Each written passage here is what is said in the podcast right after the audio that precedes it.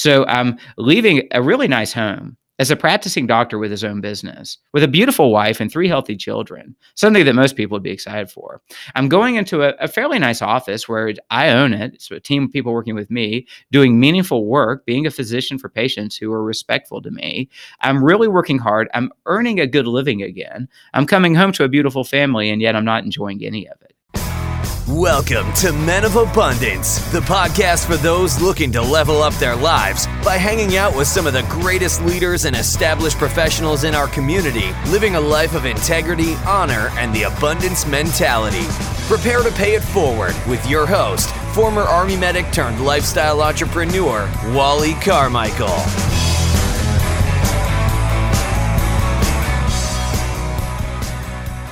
What's up? What's up, Men of Abundance? I am Wally Carmichael, your founder and host of the Men of Abundance podcast, showing you and proving to you that you can, in fact, live a life of abundance in family, faith, finances, and fitness. And today we're talking on the fitness part again. So this is Health Week. And today we're specifically talking about your health. And what if self control is not the reason that so many people are unhealthy? Well, we're going to dig into that and a lot more during this conversation. And while you may not be unhealthy, you may be healthier than you've ever been. But I'm absolutely positive that you know other people who are unhealthy and you would love to see them get the help that they need. So, at the very least, I invite you to pay it forward and share Men of Abundance and share this episode with somebody who you know who needs to get control of their health, and I assure you they can especially after this conversation. So today's guest is a family physician, Dr. Gus Vickery. He's the founder and CEO of Vickery Family Medicine, which is a full service primary care practice in Asheville, North Carolina, that has received multiple awards for service, quality, and innovation. With extensive experience in the medical field and a passion for healing people, Gus has made it his mission to radically change the way we view health. Today, Gus will share a few key points from his book, Authentic Health, to empower you to embrace new patterns for living and reclaim the good health that's within you. Men of Abundance, it is my pleasure to introduce you to Dr. Gus Vickery. Gus, welcome to Men of Abundance, man. How you doing? I'm doing great. Thanks so much for having me on your show. Yeah, it's a pleasure. Where are you at in the world? I live in Asheville, North Carolina. North Carolina. I spent some time down there and Fort Bragg, Viet, uh, Vietnam, as we call it. it is. It's definitely a barren area. Over on my side, the lush mountains, it's green and wet. Yeah. And, yeah, a whole bit different. Yeah, we liked. Uh, we did get a chance to travel around North Carolina a little bit while we were there and get out of uh, Fayetteville. Excellent. So I like to start out with an attitude of gratitude, man. What do you have to be grateful for today? Well, there's so much, and I'm sure we we all could reflect on the many things we're grateful for. But specifically today, what I'm waking up with, I've been working really hard on the the construct of when you wake up uh, and you start your day. And probably like many folks who've worked hard in their lives you can wake up with a bit of a jolt a sense of okay what's waiting on me? What do i need to do? And i really got tired of waking up into a, a state of uh, such as that sort. So i've been working on this ability to wake up and recognize that everything before you this day is a is a product of your choice. It's, it's exactly what you've chosen to do uh, whether it's a hard work day or it's a day with your kids in the outdoors. And so, what I'm grateful for is that practice is paying off. And when I'm waking up in the morning, I'm finding the first thing I experience is a sense of peace and a sense of this day is a day that I've chosen it to be exactly what I wanted to be for me. And it's kind of nice to take control of your own thoughts and responses to whatever's waiting for you. And you are spot on. And that is why I love Interview Valet so much because they really know my show and they get me guests that I absolutely can connect with because that's what this abundance journey is all about man. It's it's about mindset and you you do have control over your thoughts. So many people you know there's so much going on in the world and you got all the social media and the news and everything and all of those things absolutely can and do control our thoughts. And mm-hmm. some people just live in that in that misery, you know, all day long. And all they got to do is start out the day right and, you know, remind yourself throughout the day. So that's right. You know, yeah, we're we're exactly where we chose to be. And when we yeah. take ownership of that, that gives us the opportunity, if we don't like it, to make a new choice. Exactly. You can make a different choice. And and guys, you see hear me say this all the time. It's the same thing with your with your vocation, with your location. You know, you're not a tree. You can move. I know it's not easy. If it was easy, you know, everybody'd be living in a nirvana, but you know, sometimes you just got to take that uh, that step and that hard step. And we're going to get more into your story here in just a minute. But, you know, I spoke a little bit about you professionally, what you're doing, you know, as I read your bio earlier. But you know, as you know, here on Men of Abundance, we really like to get to know the man behind the abundance. So, if you would, how would you describe yourself? Yeah, so yeah, professionally, I'm a family physician. That's not my primary identity. Uh, as a person, I'm, I'm d- a deeply spiritual person. Have been for a big chunk of my life. Uh, and, and, it's a personal faith that really does inform my decisions, my thoughts, my reflections. Uh, my work forces me to be an extrovert. I'm constantly working with people, getting to know people, having to be in front of groups and teaching and speaking, but I'm actually a true introvert. And as soon as I have some time to get away from that, I will disappear uh, into the woods with my dog to just try and be in quiet places. I really need periods of solitude and times of reflection. But because I have three children and a beautiful wife, and they're all at stages where the my attention needs to be there as well, I you know I have to be involved with that. But ultimately, outside of my professional life, I'm actually a fairly just regular, normal person who likes to walk around in his t-shirts and shorts, listen to books and podcasts, hang out with his kids and wife, and be outside as much as possible, and as much and give my brain as much space as possible for deep reflection, deep contemplation. So, two things that I want to touch on there that you mentioned was one, introvert. What does that mean to you as being an introvert? Because I've always considered myself more of an extrovert, but I found that I do get worn out after a while. I, I just I got to get away from the people and just and I do uh, my morning time. Everybody knows I get up early so I can just sit and and have my self reflection. Yeah, the it took me a while to figure it out because historically I was somebody who as soon as I had time I would disappear out into nature a lot. I could go mm. on solo backpacking trips for a week and be quite happy just being in my own head and being out there. And this was before the days of smartphones and things like that. So literally just quietude. Always loved books and to disappear into books um, and often socially felt a little funny, uh, but then was also a social person. As I matured, and then you go to medical school and you get into residency, and then you run a clinic like I do, outpatient care, where you're engaging with so many people all the time. And then now I'm involved in teaching and speaking and writing a book. You you begin to people to begin to think you're an extrovert because you're constantly interfacing with people and using uh, communication skills, personality skills, things that you cultivate so you can relate to people. Because if I can't relate to my patients, it's very un- unlikely they're going to follow through on what I'm hoping for them to do. And you start to think, well, maybe I'm actually an extrovert and others think you are. But it was exactly what you described a second ago. There's an exhaustion point and, mm-hmm. you know, extroverts, as we know, tend to get energy from social engagement. Introverts are quite capable of learning the skills, but we have to have periods of quiet reflection to restore our energy so we can re-engage. On the other hand, because introverts, because not they're not neither stronger, they're both necessary to this world and they have their strengths. But because introverts are often in their own heads and deeply reflective, that's where a lot of the power or the strength of our presentations and our teaching comes from is those periods of deep contemplation where we creatively synthesize information we're studying and put it together and then present it to groups of people who it may be of interest to in a way that perhaps is more impactful but because the way we like to disappear into ourselves. I think a great book that could help your audience with this is called Quiet The Power of Introverts in an Extroverted World. And it's by Dr. Suzanne Cain. And it was so helpful for me to listen to her description of both and embracing the introvert qualities and also recognizing because as we get into a discussion of when i kind of hit my low moments there were all, always times where i dishonored my need, my fundamental need for rest and recovery as an mm. introvert. So that is a great book that helps people work through that. Wow, thanks for that recommendation. That's awesome. Yeah, and I've found over the years, especially, well, this has been quite a while actually for me. Like when I'm having a lot of folks over and all of a sudden I just feel tired. Now I, I get chronic fatigue just because of my, you know, I got some other stuff going on. But when I feel tired, I don't fight it. Yeah.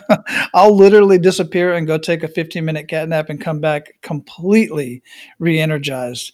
But that's not necessarily uh, because of a you know um, a character of an introvert. It's just I just when I'm tired, I just go crash out and but 15 minutes can really make a big difference for me and i know yeah. one of the things that you specialize in is getting you know enough sleep and proper sleep so i'm sure you can expand on that a little bit yeah, and actually, it is so important. It's one of the major principles undergirding my teaching because we clearly are sleep deprived. But you just made a great point. Um, you I, I, always will say honor your circadian rhythm. It's fundamental to our genetics. It's fundamental to the vast majority of Homo sapien history, human history. You can't dishonor it and get away with it. But to beyond that, when your brain sends you the signal that it needs a little recharge, that it's getting tired, that the little mitochondria in your neurons need a little rest, a chance to clean up mm-hmm. and reset, that it's going to show up as mental fatigue. Mental fatigue or emotional fatigue, grumpy, irritable, just can't quite find your positive mindset.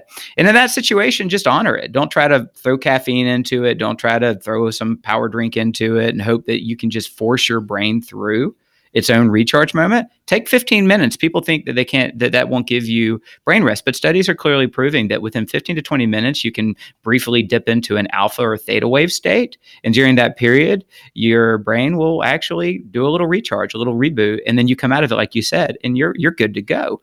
And that's all you have to do. Find a quiet space and close your eyes. Don't worry if your brain keeps bouncing around for a bit. Take 15 or 20 minutes and then boom, pull yourself out. It's amazing how much more energy you can get from that. Yeah, one of the things I literally did this for a long time and nobody knew it.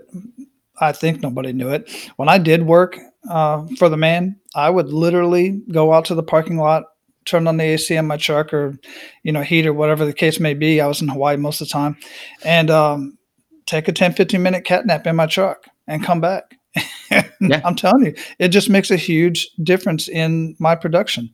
Yeah, I'm giving a uh, talk uh, next week at the our local chamber of commerce, and it's about wellness in the workplace. And you know, you'd expect the usual stuff: keep a fruit bowl, blah blah blah. That's not what my focus is uh, on at mm-hmm. all. In my consulting work, I do with companies for their employee health, I have emphasized that if they will give their employees brief periods of rest and recovery. And it could be five minutes an hour, it could be 20 minutes every few hours, and actually encourage the employees, insist that those employees do one of a couple of things find a quiet space, close their eyes, breathe, meditate, relax, or go take a walk in the sunshine, drink a little water, and stretch and do some breathing and do some reflection. They'll get far more yield out of those employees. And the mm-hmm. studies have proven that the employee will be more engaged, more focused when they return to work, they'll be more productive when they return to work. Two, they'll feel better emotionally, physically, and also at the end of the day, and they'll be healthier and cost the company health plan a lot less money. Mm. So we shouldn't have to sneak away to do that. That should just be part of what we do.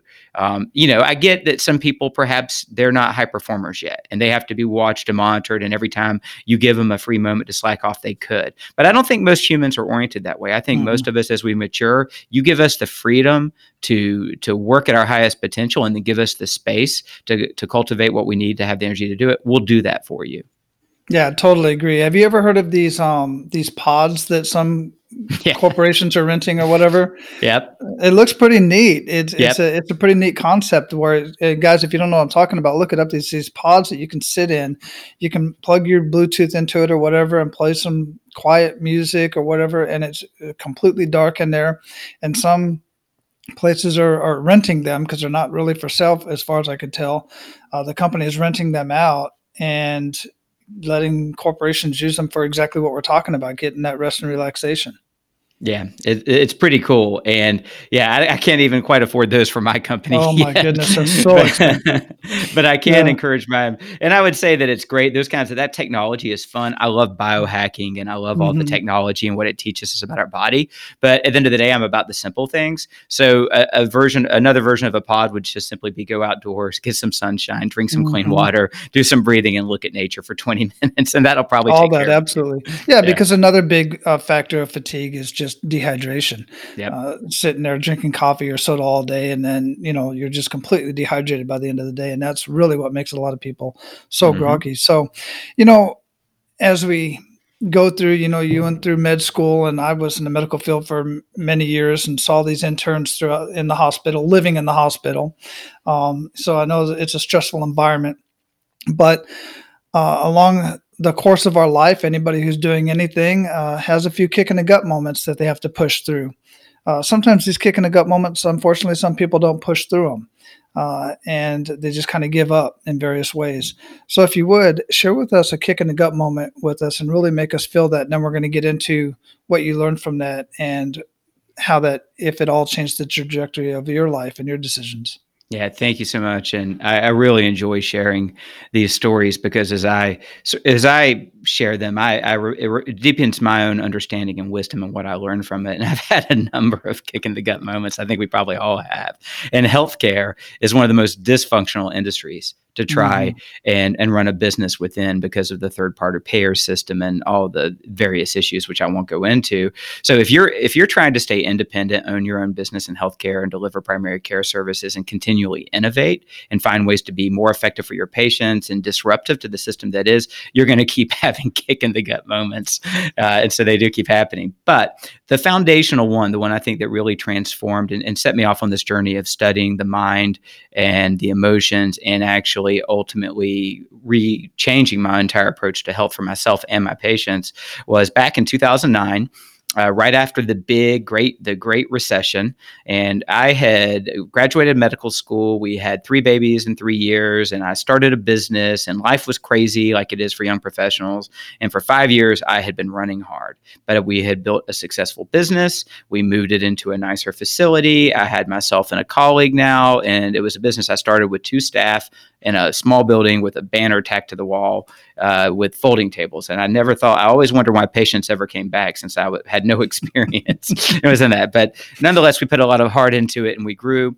And five years in, I was like, hey, we've got this good business. I'm hitting my stride. My wife and I moved into a nicer home. Some of the investments we made were paying off, and I moved into a nicer building. And honestly, I was in my at that point in 2009, 10 years ago, I was probably approaching 40, very comfortable and self satisfied, and felt good about what I'd accomplished. And then that Great Recession hit. And when it did, it, it sucked, it knocked the bottom out of for so many things for so many people.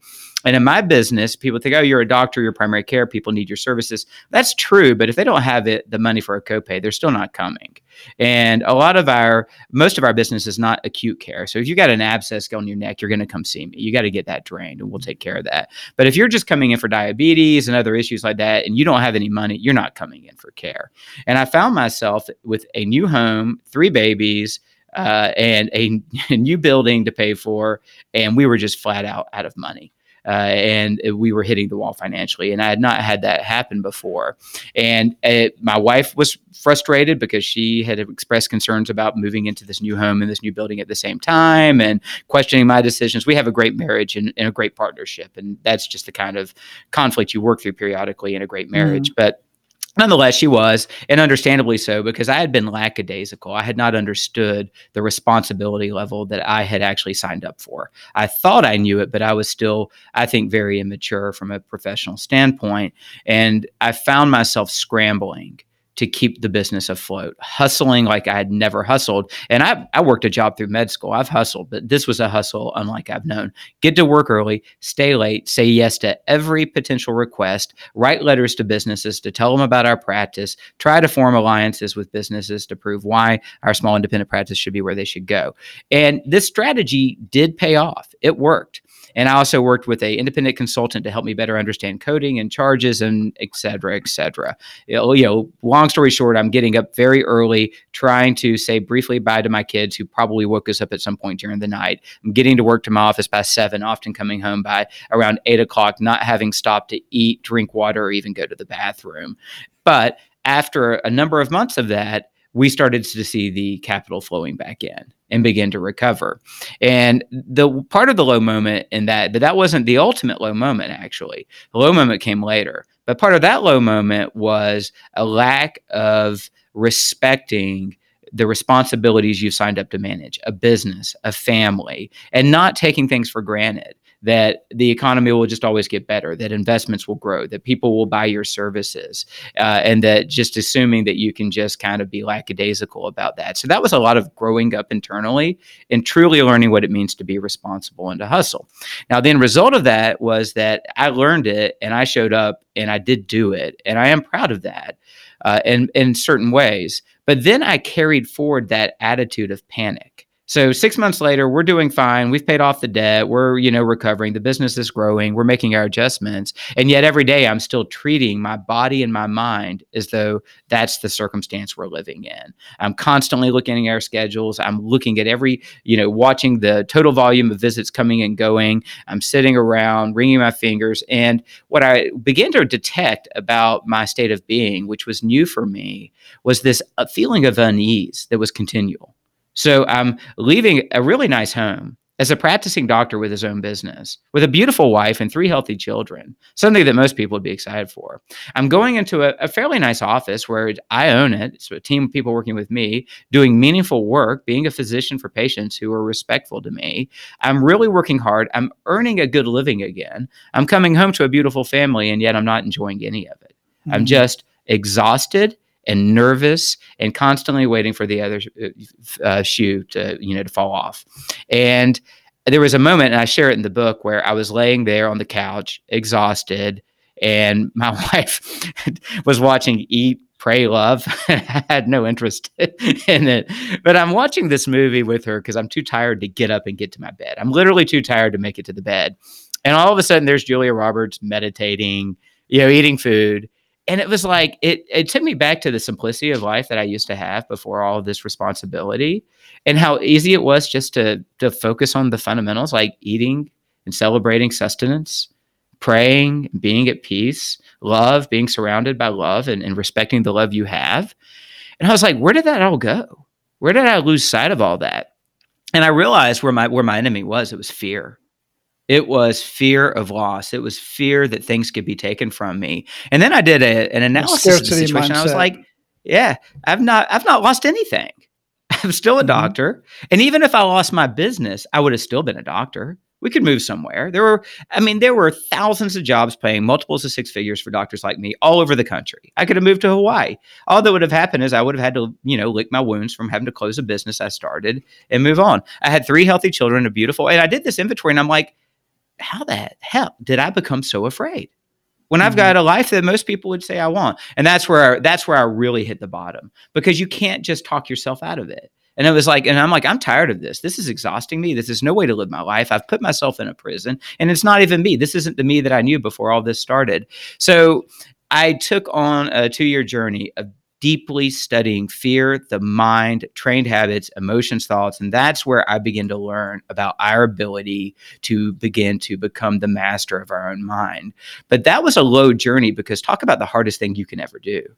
Hustling and getting a medical business back up after an economic recession is a challenge, but that's not hard in the end. That's just showing mm-hmm. up. Getting your own internal house in order in becoming the master of your own mind, your own thoughts, feelings, and emotions, sitting still and trying to redirect and trying to retrain, that to me is a harder journey than anything else. And that was when that was kind of when I hit my low. But obviously, here I am and, and really have learned a lot from it. And I've gone through the next level of kicking the guts with the things we've tried to do in healthcare and have never been affected the same way because of that low moment where I was so exhausted by fear. Yeah, and that's what the abundance mindset does in part is it also it simultaneously teaches you to be more resilient in the next kick in the gut. Uh, and you, are able to get through it that much easier. I was kind of reflecting back because when you were talking about your practice and how it is being in army medicine as long as I was, when I was in Germany, I uh, one of the uh, providers I worked for, she was an endocrinologist actually, and she had her own practice. She actually got her, you know, went through, came in the military, did the whole doctor thing and all that stuff in the military, and then she got out and she, her and her husband went and they built their own practice. They lived on the beach. They had the boat. They had all that great stuff. Same thing they said that we just we just got tired of it. It's not that they couldn't do it. It's just that all the stuff all the stuff you talked about, you know, that you didn't really get that much into because it's a lot of you know malpractice lawsuits, mm-hmm. Uh, just insur- everything going on. They said that's enough of this junk. I just want to practice medicine. So they came back in the military, or she did. He was, you know, this old hippie type dude, really totally laid back, you know, just great people and uh, just so laid back. And they were, they were so much more relaxed just to do their, you know, do what she does for the military and for soldiers and stuff. So I totally get that, man. But what specifically were there some books that you read as well that that kind of got you through all that? Yeah, there there actually were a lot of really good books, and that's uh, when I began to explore that area. Um, you know, some of them were a little more uh, academic. Uh, there's a book called The Mind and the Brain. It's written by a neuropsychiatrist, Dr. Schwartz, at UCLA, that was theories of neuroplasticity and how you can begin to use mindfulness practices to retrain the brain and understand. And he gets into a lot of the science and studies, but it, you know, mm-hmm. it just kind of began to because we were taught in medical school, and the still the working model, uh, even at that time, was that the brain wasn't plastic, and then that it was basically you know done by the age of 20 to 25, and damage was damage damage and there wasn't much more you could do. I had already begun to discover, you know, some of the ideas about habits at that point in time, but it really was beginning to study how amazing the brain is and how much it can evolve and grow. Uh, that was very important to me. My own spiritual journey, I, I, I did a lot of study uh, in books that are fundamental to my personal faith that that really do actually speak to fear more than any other emotion. So concepts like perfect love casts out fear, you know, being free from guilt, shame, any of those mm-hmm. kinds of things, forgiving yourself, forgiving others, and deeply studying those concepts. But reading it wasn't enough, obviously. I had read it before internalizing it, to really eh, sit and contemplate what it means like for perfect love to cast out fear and to give you a complete freedom from fear. And then to look around and see all the ways that all of us have to that perfect love available to us. It may not always feel that way because life is hard and it is full of suffering. And there will be more, you know, I'm, i can anticipate that in the future there will be uh, suffering in my life because I'm connected to so many people and so many wonderful things. And so things will happen, but suffering doesn't equal fear. Suffering is something we go through that can actually create more abundance, as you know. But you know, and so it was really those kinds of reflections. There were some great books on meditation that I read. I, I really got into the works of Pema, Pema Chodron, who writes a lot of Zen Buddhistic type of work, and and following some of her meditations that where you you learn how to observe your thoughts and guide yourself towards the higher emotions of gratitude and compassion, etc. I could give you a long list. I'll stop there, but you get the idea yeah. of where I kind of went to for it.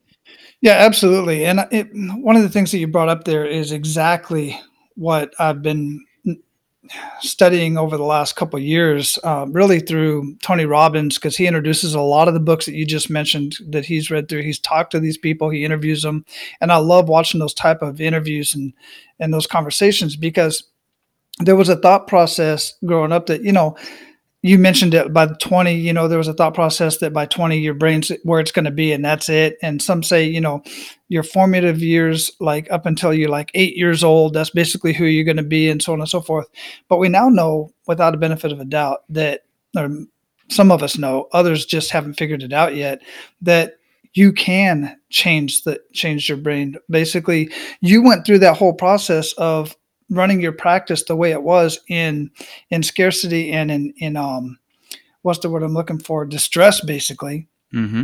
And even after you recovered, you continued running that, but you had to make that switch yep. in your brain. You had to make the difference, just like you're saying. You you changed the state of your being in doing the same thing because you were in that state for so long. It just continued on, and you just realized this has got to stop.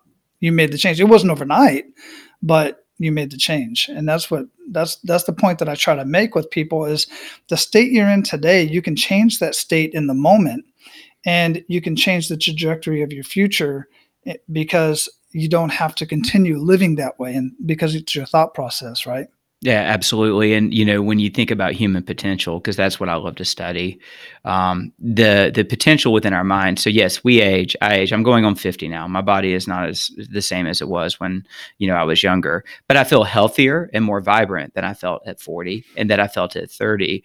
I study the journey of the mind, and uh, although we know certain aspects of the mind, like brain derived neurotrophic factor and other things, yeah, they can decline with age. But then there's things. There are actions we can take to do something about it. And what I see is how even as we bodily perhaps aren't quite as strong as we used to be, not quite as fast. Not, I believe that our minds are designed in such a way that we become wiser and more expansive. And that uh, from an ancestral standpoint, I think those that live to be 90 or 100 within their communities because they didn't die early death from other causes were incredibly valuable to those communities because of the generational knowledge and wisdom they had and how they could, and they probably were revered by their tribes because they understood seasons and patterns of agriculture and patterns of nature. And and they didn't have an internet and servers to go to for that. And i think that probably the experience of life i mean the our actual experience of life takes place in our mind more than our body obviously. And even what happens in the body is felt in the mind. And i i've got this great hope and i and i know it's true that as i age and as i physically possibly have attrition which we will that I will actually be having an increasingly greater experience of life because of the power of our mind. Mm-hmm. Yeah, totally. 100% agree with that. Now, there's no doubt that Western medicine is amazing, miraculous at times, quite frankly.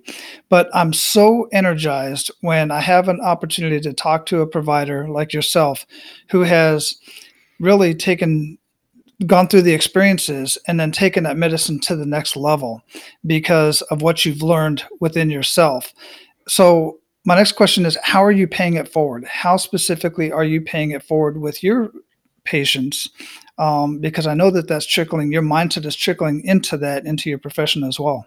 Yeah, thank you there are a number of ways. One is we, from on the practice side, just on the delivery of medicine, but this is the lowest level of it. We've just never given up. We've not sold out to a hospital or a corporation, although there have been plenty of offers. We have kept our own ownership of our own business and we've grown the business. And we have three different clinics doing three different things that are all disturbing the mold of traditional healthcare delivery. Although uh, we also, in our primary clinic, continue to see insured patient, Medicare, Medicare, all of it, because our patients are stuck with that system and they need mm-hmm. us to work with those payers because many of them, that's all the healthcare dollars they had. So by innovating ways of delivery, building separate corporations to provide what we call direct care services to our customers, incorporating holistic lifestyle training into the flow of our regular care, opening up a seven day a week urgent care facility for our patients in combination with a pharmacy that's independently owned and offers people a transparent experience about pharmacy, working directly with companies to help them build direct uh, on site and plans that can change the health. And all of those ways, I feel like we're paying it forward. And that's just the that's just the natural evolution of innovating and trying to be relevant as a business. On a deeper level, the book that I published, Authentic Health, was a reflection of my service to my patients because I certainly didn't write a book to make money. I wrote it during another period of intensive hustle, uh, which I had been kicked in the gut again, but emotionally was in a much better place because I understood that balance. And I had to write it on Friday afternoons while I was working six to six and a half clinics a week, opening up our urgent care, still managing our flow. And I was often going, why am I writing this book? But I knew why I was writing it. It was to tell the story of health, the truth of health, and the simple actions that could be taken that would restore health for people struggling with chronic diseases of any sort for my patients. Because we didn't have time in our office visits to get into the depth of explanation they were seeking. And I needed a resource for them. And there are a lot of great books, but so many of those books are 300 pages on one specific topic. I read those books, you read those books, but most mm-hmm. of my mm-hmm. patients aren't reading those books. If my patient's a mechanic who rides a Harley on the weekend, he's probably spending his time learning more about how to repair his Harley and how to fix cars. And that's well and good, but he's still 40 pounds overweight, has diabetes and fatty liver, and feels bad all the time. So he's not going to read the 300 page book on how to reset your metabolism and clear your liver and reverse diabetes that I give him. But he was open to the teaching. So you think they're closed, but they're not. They just, they, you got to find the way to reach them that's accessible to them. And it turned out that if I wrote a book, where I simplified all that teaching into its bare essentials and narrated it into a way that would help them feel better about themselves, not like I was wagging my finger at them about why can't you clean up their act they would read that book, they would apply the lessons and come back and ask questions. And I saw how that was unfolding. And so writing that book and making it available to my patients and now producing two articles a week on these topics, a YouTube channel, and then also teaching. I've done lecture series at our local recovery missions and our local food missions and helped our community begin to re change its orientation about food and the role it plays in people trying to recover from addiction and how important it is. You get the idea. And I don't mean this as a boastful list. This is just what I do. because my cause is health. That's what I'm made, I'm what I'm put on earth to do. And I've been given a certain amount of leverage and resource and privilege and education. And I'm just, you put me in front of a crowd or give me a day to work, I'm going to go out and I'm going to talk about the truth of health to people. I love it. Absolutely love it. And did I hear correctly during the pre-show before we got started recording here? Are you uh, putting that book into audio? Yes, I am. Uh, the Audible awesome. version will be out in a couple of months. Absolutely. I love it. I absolutely love it. You are paying it forward in a huge way, and I, I thank you for it. So we're at the point where we're going to uh, go through a little quick uh, pay it forward questions. You ready for that? Yes, I am. Excellent. Share one to three actionable steps that men of abundance can take today. All right. And then since my cause is health, I'm going to focus this around health because to be an abundant person, you do have to guard your health. Mm-hmm. Um, I'm not suggesting that if something's happened to some individual, a lot of times people are like, you speak about this health optimization. So what about me? I've got this disease that I got diagnosed when I was young, or I was born with this, or I had this traumatic accident. I'm like, I'm not talking about. Uh, I'm talking about health optimization regard within the context that you're in you know, and mm-hmm. that that's possible for anybody. So for anybody, and especially people who are trying to live an abundant life, I think it's essential that for high performers that they actually give themselves the rest and recovery I already spoke about. I would absolutely recommend if they're not doing it, and you know that they find a way to spend 30 minutes minimum, an hour preferably, can be broken up in solitude and in a space that's good for them to contemplate and reflect. That can be nature, that can be a, a, nice room in their home where they're very comfortable, but at least 30 minutes a day, if not an hour of solitude, no podcast, no book, and observing their thoughts and deeply reflecting and giving their brain a period of rest and consolidation. Uh, some of the high performers who see me as a private clients for more intensive health engagement, I they they're great at working out. They're great at getting up early. They are great at eating healthy. They are great at mindset and performance. And the whole issue for them, and I can measure it on objective data, is they haven't learned how to rest and recover. So honor that principle that's written into the code of our body of rest and recovery. And, and and so that's the most important. And with that goes the whole circadian rhythm. So if I'm gonna I'm gonna stay on this one area for men of abundance, think about the need of your body for sleep. Think about what you know, whatever your night need might be, seven, eight, nine hours of deep restorative sleep and what can happen in your brain when you're getting that. And if you honor that principle, the remaining 16 to 15 hours of your day, you will have found a superpower within you that you didn't know existed if you honor that. Um, I see so many high performers who say, I do fine on five hours, I do fine on six hours. They don't. They're losing potential because they have misunderstood how their body is designed, how their mind is designed, and they mistake the fact that they think they can feel good while doing that to themselves for what could actually be if they honor that design. So get your rest, honor circadian rhythm, and give yourself space to reflect and rest and recover. So does that seven and eight hours, does that have to be consecutive? It doesn't have to be, but it is preferable if it can be. So an optimal okay. is that you have, you know, you sleep at dark and that you get consistent sleep. Polyphasic sleep, there are a lot of studies done on polyphasic sleep, and that's where you begin to compartmentalize your sleep. And especially for people working shifts and other factors that disrupt. And it can be almost as effective as deep sleep, provided you give yourself the windows where you capture that deep delta and REM sleep that your brain needs. And you can track that.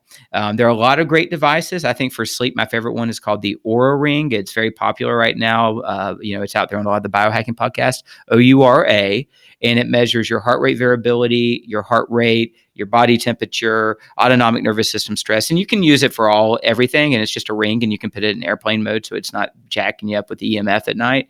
But you can use that as a device to track your sleep, and you can then look at your quantities and percentages of deep delta, REM, and light sleep. And if you are track, if you're putting together what the body needs in polyphasic form, then you'll be fine. Excellent. What's the uh, optimal temperature? Op- okay, so yeah, it, the optimal would be 65 degrees. Your spouse or partner may not agree with that. that's what we're both we're both hot sleepers. So at yeah. one point we would have at one point we had a room that we could get it down to 62 degrees. Yeah. And now we have blackout blinds on our windows. Excellent. So, I mean, it's just black, black, black. Because I've heard studies actually where even if light was like touching your leg, hmm it literally, your body would sense the light. It does. Not even in your face. It was Yeah. on like on a part, like a pin light on the leg. It would wake you up. Yeah, so your pho- you have photosensitive receptors all over your body, Mm-hmm. and it really is fascinating when you think about it from ancestral development, genetic evolution. Uh, You know, we've spent a, most of our human history sleeping in vulnerable positions, and Mm-hmm. when a person enters into deep sleep, the deep delta wave, we're the most hel- that we're the most vulnerable we could ever be.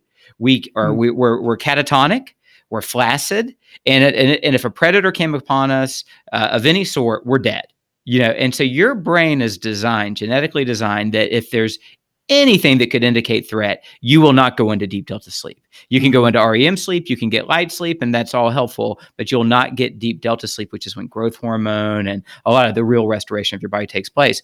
And so yeah a light flickering on your leg is a photo photonic signal that your cells will pick up and translate into your central nervous system. And in your central nervous system somewhere deep in the primordial part it says there's somebody approaching with a torch.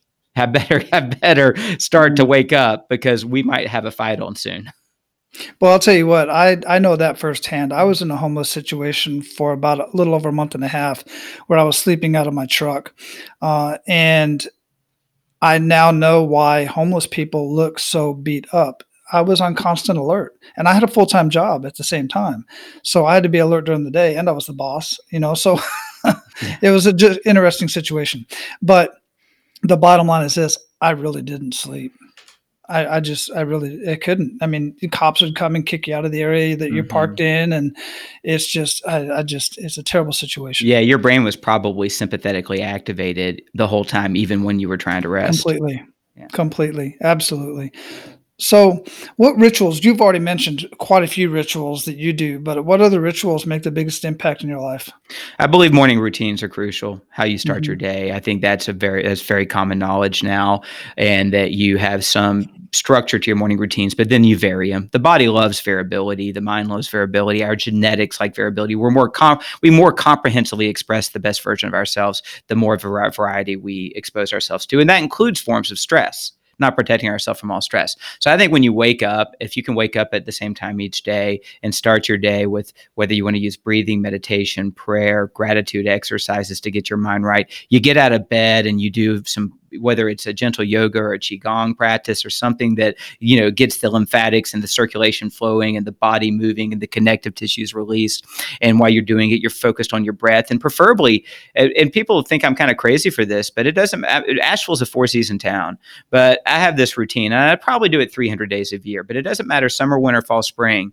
I get out of bed and I walk outside in my backyard, and it's private in my underwear that I slept in. And that's the Mhm. first thing I do is I step onto the ground. Well, I push play. I push the on button on the coffee maker, and then I go do this. And then for the next 15 minutes, I'm going to be outside, standing on the ground, doing a series of stretches and calisthenics and breathing exercises, looking up the moon, or you know, if it's in the winter, uh, that's setting, and just taking it in and re- just you know it's just such an invigorating feeling. And if it's cold it's cold but then i know i'm going right back into a warm environment. Mhm. if it's warm it's beautiful and you're in there in nature. But having routines like that to start your day and giving yourself space at the beginning of your day before you plunge into your intensive a- activities to give your mind and body the opportunity to start off in a great place. And then a rhythm throughout your day of pausing observing yourself observing your breath hydrating and stretching and that's and that's just awareness it's just Mhm. paying attention to yourself there's a lot of others i could go into but those are my favorite pieces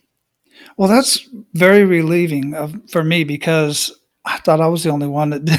I literally, I kid you not, Gus. I literally get up, same thing. I get the coffee going and I step out my back door. Rather, and I love it when it's cold. I'm kind of, Mhm. you know, concerned because this morning it was like 54 degrees out there Uh, because Florida's just weird like that. It'll be, you know, but it's starting to get warm. But I love it. The colder, the better. I Yeah. love, and I'm in my underwear yeah or usually my little sleeping shorts. And I just stand out there and I look up at the stars. I do deep breathing. And I don't do the calisthenics or anything at that point because I get my kid ready and then I go to the fitness center mm-hmm. afterwards.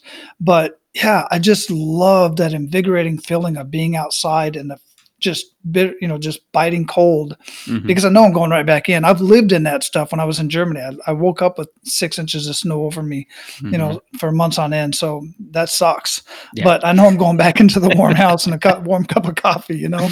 Yeah. So it is a, it's a, it's like my coffee. It wakes me up. I just love mm-hmm. it. I feel like I, it kind of makes me think about what was it like 1000, 2005. The people that I'm connected to from an ancestral standpoint, that's probably how they started their day as they stepped out of their tent or whatever they lived in and looked mm-hmm. up at the sky and felt the earth and began to breathe in the air and just taking it in. And I think that that's probably th- there's just some song that sings to my genetics that is good. Yeah.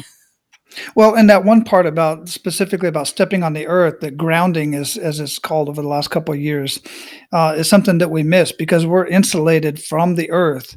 Be, from the time we step out of the house, we have our shoes on. You have a rubber or, or some sort of sole mm-hmm. separating mm-hmm. you and the earth, and few people get out and step on the earth barefoot and it's it's extremely important. There's a lot more that we can go into with, with that and the science behind it. But some people actually sleep with a grounding rod like connected to their mm-hmm. bed. Uh, yep. There's some science behind that as well, but really cool stuff. So of course, we are definitely going to have you know your book linked up, uh, Authentic Health, in the show notes. But what other books? And you mentioned a few already. But what one or two specific books that you'd recommend that our abundant leaders could read that they would get into, not the medical journals and stuff that you, you know you and I have read over the years, yep. but uh, something that would be beneficial to them. Well, two categories. So there's a lot of categories of books, but the two categories that I think of, especially when it's really trying to expand yourself, one are biographies I find biographies mm. fascinating because you're really reading about real people who clearly had the abundance principle going, whether they knew it, called it that or not. Um, and, you know, there's a lot of great biographies. One of my favorites is the trilogy that was done on Theodore Roosevelt he's a pretty amazing man. Yeah, uh, Theodore Rex, and there's you know two others, and I, and it's a long, long journey, but I think it's well worth it. There's actually, it, you know, if if the the the history of the Christian Church bothers you at all, then you may not like this one, but it's a fascinating character study. There's a book on Bonhoeffer uh, Dietrich Bonhoeffer, that was a minister in Germany during the Holocaust, who ultimately got put to death because he felt like it was his moral duty to potentially try and assassinate Hitler. And when you read his story, it's not as much of a spiritual story as it is a story of human character during one of the darkest times we know of in human history. I think that is a phenomenal, phenomenal read. That was written by Eric Metaxas. Uh, from then I like fiction because I don't read enough fiction, even though I love great stories. I love stories that, uh, you know, inspire me and, and make me feel great. You know, one of the series I can always go back to is the Tolkien series, the Lord of the Rings trilogy, because mm-hmm. I can read that over and over again every five years and get completely swept up into the characters and the adventure and the challenges. A little hidden pearl that many people may have never come across, but it won a National Book of the Year award is a book called Peace Like a River by a guy named Leif Enger. It's a short novel and it's an amazing story. And if you're looking for a book about perseverance told, uh, you know, through a, a journey of a family uh, during a period of poverty, it is just a phenomenal. That one is a worthwhile read for anybody. I promise any reader who goes and gets Leif Enger's Peace Like a River and reads it will say, I'm so glad I came across that story. Wow. Yeah, great, great recommendations. I appreciate that. My wife and I both love biographies. She's the fiction reader. She read every Harry Potter book mm-hmm. before one movie came out. Uh, same thing with Lord of every time every time a movie comes out, my wife's like, Yeah, I read that book. I'm like, I never even heard of the movie, let alone the book. and I bet she's got an expansive imagination. Uh, very much so. Yeah, absolutely. And uh, a vocabulary. English is her second language because she's from Panama, so Spanish is her first language. So that's how she got her vocabulary. Is reading. Also, they spoke English in her in mm-hmm. her house back in Panama. Her grandparents made sure of that. So, what do you feel holds most people back from living a life of true abundance? Themselves. I mean, it seems. I mean, the what I what I and my and myself, right? I'm not a guru on a mount. I'm I'm still on this journey as well, and seeing my bouncing against my own limitations, my own imposed limitations. Uh, but I see it because I work as a physician, so I have all day long. Today, when we finish this, I'll go back to my clinic and see another, you know, 16 or 18 people, all who will come in with 20 minute increments. Many of them will present problems that they feel they have no solution for. And I will present solutions because most of the health issues that I'm seeing people for are solvable themselves without pharmaceutical. And I, I care and I do not for my patients and I don't judge them, but I see over and over again how they put their own obstacles in their way. They they refuse to be open to the solutions. A, a really wise mentor of mine who was kind of a hard ass. it was a, a guy, and he would say, "You people," and he was an organizational development guy, and he'd say people always prefer a problem they can't solve to a solution they don't like. And mm. so, I, you know, I'll stop there. Essentially, we we place our own obstacles on us, our own limitations on ourselves because we're choosing to stay where we are.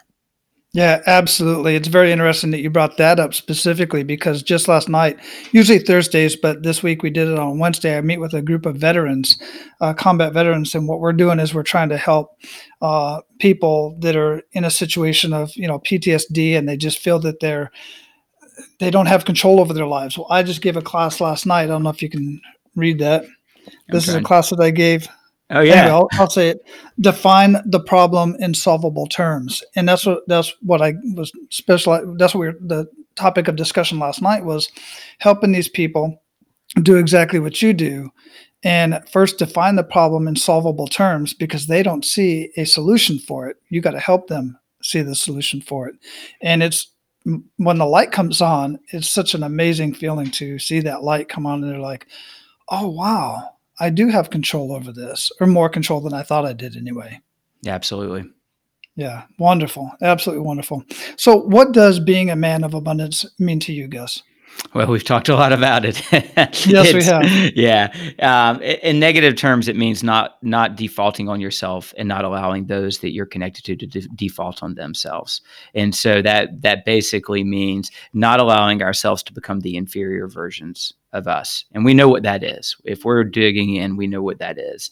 And not allowing those that we're connected to and that have invited us into their lives to, be, to remain the inferior version of them. The positive side of that is to constantly pursue the highest version of ourselves and be open to the idea that it could be a lot more than what we could imagine if we really get out of our own way and we really and when we get out of our own way we lose our ego so we don't become self-consumed, you know, hey, I'm powerful, look at me, I'm amazing. We stop thinking about ourselves altogether.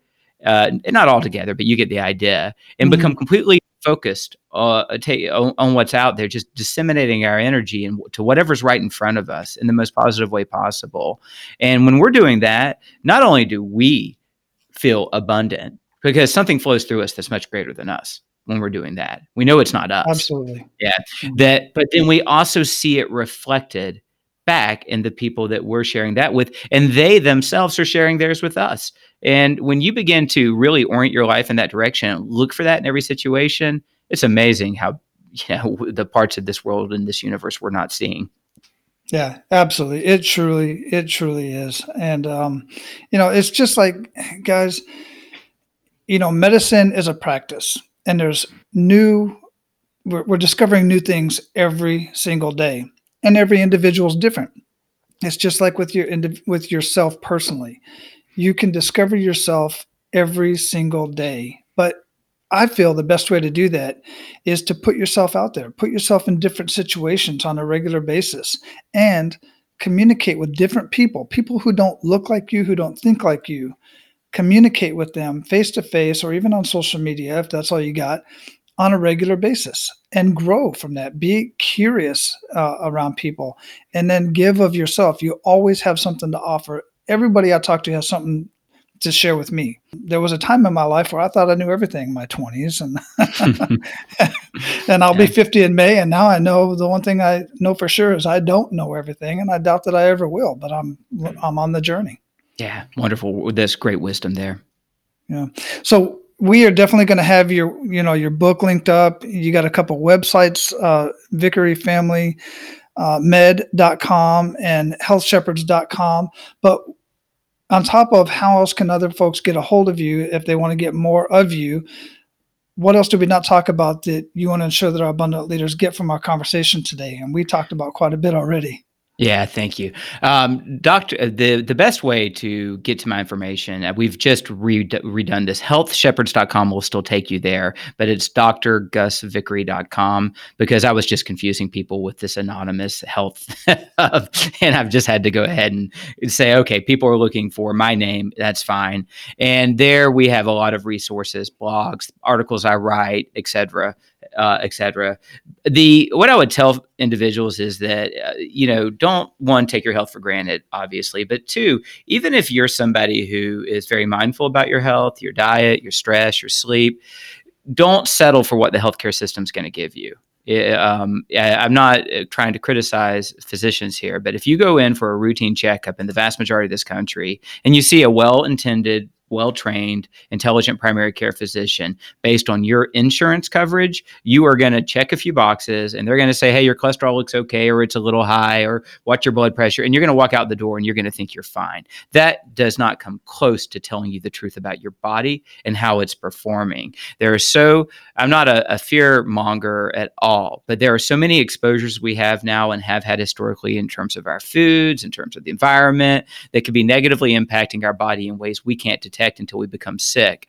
So make sure you're assessing yourself. And if you can find a physician who, for a reasonable price, can give you more data about your health, because that data is available, you can look at hormonal markers, growth hormone, key nutrient markers, omega 3 fatty acid levels, measurement of oxidative stress like oxidized LDL, and markers of inflammation, lipid cycles, metabolic markers, insulin. If you can get to that kind of data about yourself periodically and be able to see how all systems are working and where your blind spots are, so you can fill those in, you you will absolutely have a body that performs better for you. So just don't take the health for granted. Look into a little more, ask for more because you deserve more. Yeah, thanks for sharing that. I absolutely agree with that. So we are going to close this up. Great conversation, man. I'm so excited. This uh, I love having these conversations first thing in the morning, uh, and uh, just makes the rest of my day so freaking amazing uh, and just go out and live a life of abundance, Gus. Keep paying it forward because you are doing amazing things. I greatly appreciate it. Thank you, Wally. And thank you for putting this word out there. I think it's awesome what you're doing. I'm a fan of the podcast. I'm going to be listening to it regularly. I appreciate that. All right, guys, as you know, anytime I can find a way to innovate something in my life and to greatly improve my mindset, my health, my strategies in, in life hacking and business hacking and anything of that nature. I just totally geek out on this kind of stuff. And as I mentioned during the conversation, I absolutely love when a primary care provider takes a common sense approach to health and instead of fixing the problem, how about preventing the problem? Or if you've already got the problem, how about coming up with new solutions specifically for the individual to improve their health rather than just cover up the issue for years and years and years, compounding and causing other issues. I just think it's brilliant. So, anyway, guys, go out, live your life of abundance, and make sure to pay it forward. That's all for today, Abundance Leaders. For more about our guests and the powerful information we shared with you today, be sure to sign up for our mailing list at menofabundance.com. We appreciate your time and look forward to hanging out with you on our next episode. So until then, be sure to pay it forward and live your life of abundance.